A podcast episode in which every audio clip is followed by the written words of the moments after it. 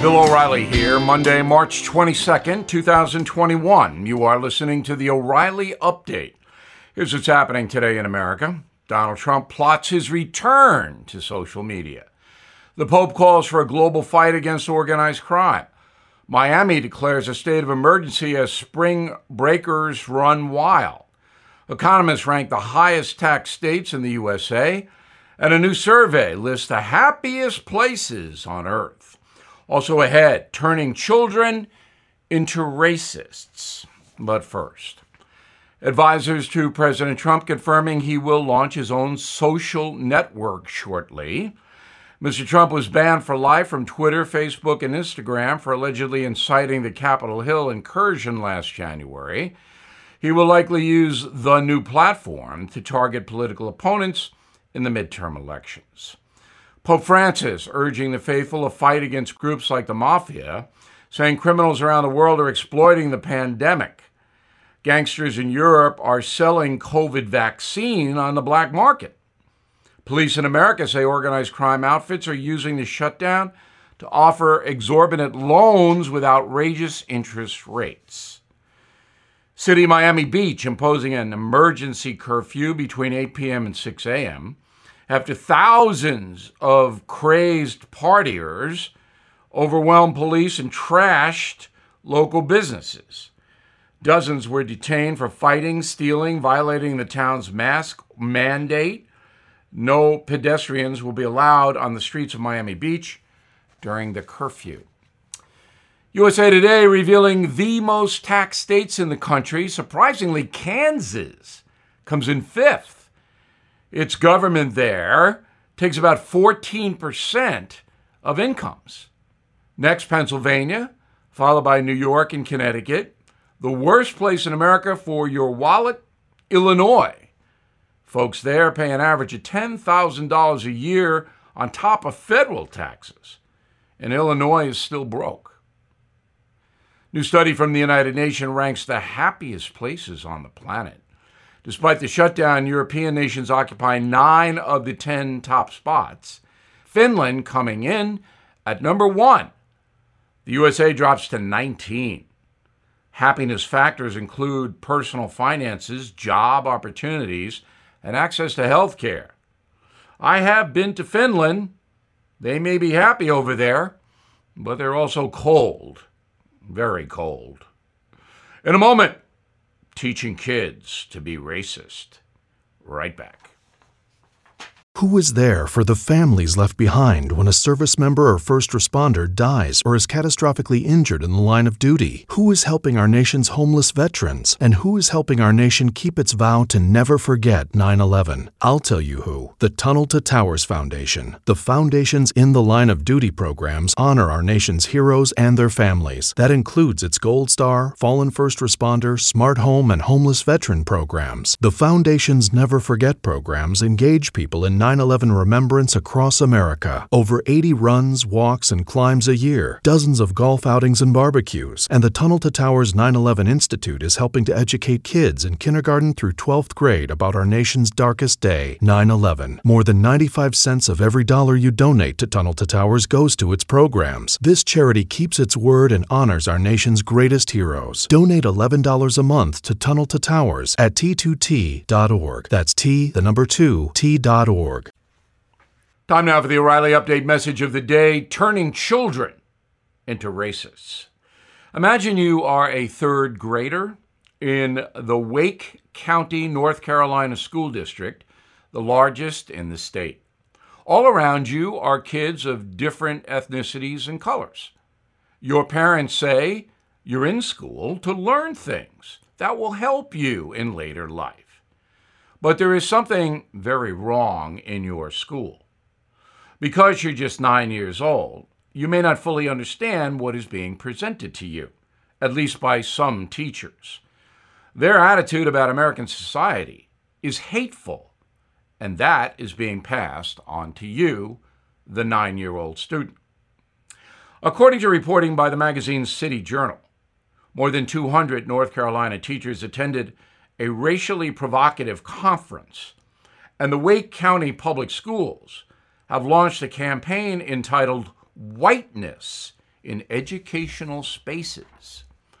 Uh, basically, some schools are forming equity teams that are pushing a concept called anti racism.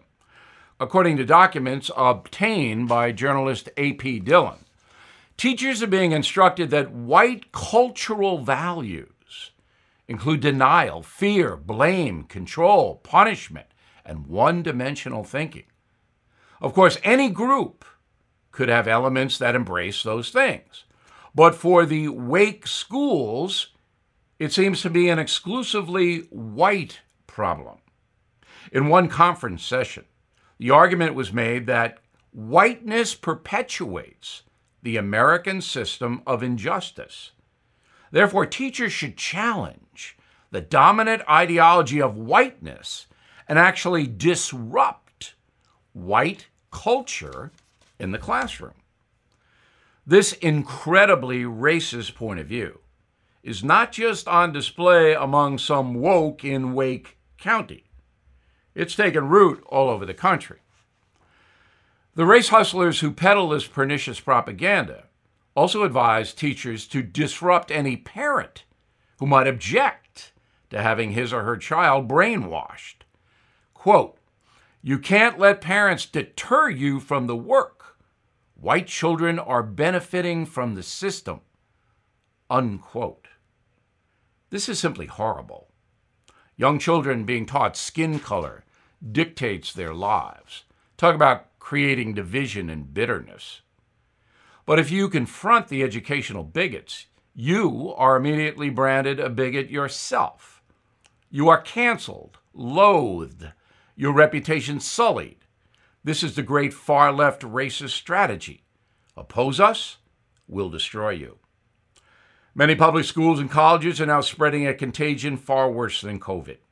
It is a poison that harms the minds of American students who should be taught the virtues of brotherhood and sisterhood. Instead, many kids are getting lessons on the evils of whiteness. And for this illness, there will be no vaccine. The damage may be permanent.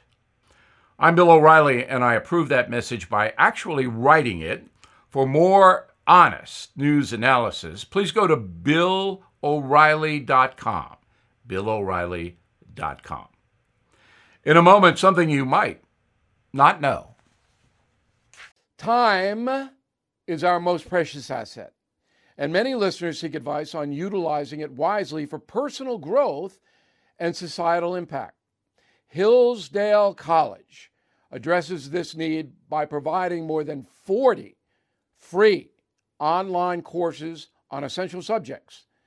Dive into C.S. Lewis's works, explore Genesis narratives, grasp the U.S. Constitution's significance, unravel the Roman Republic's history, or delve into the ancient Christian church with these valuable courses, all accessible free.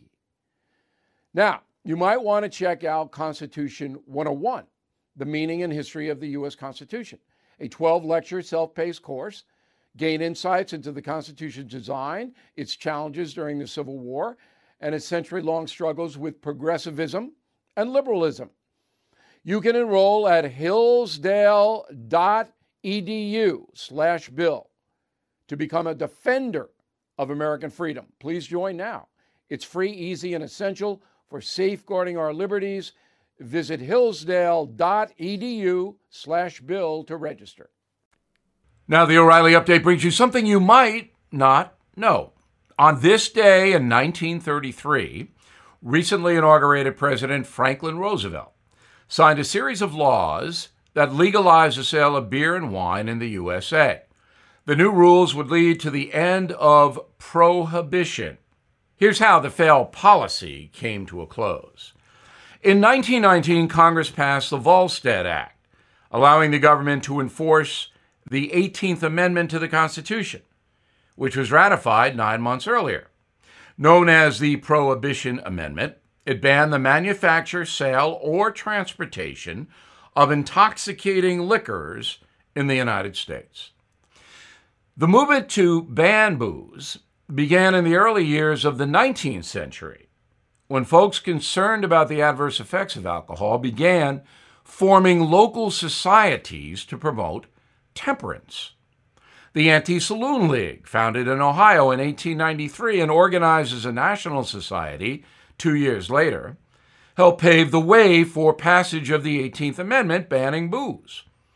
Once implemented, the experiment was a total failure.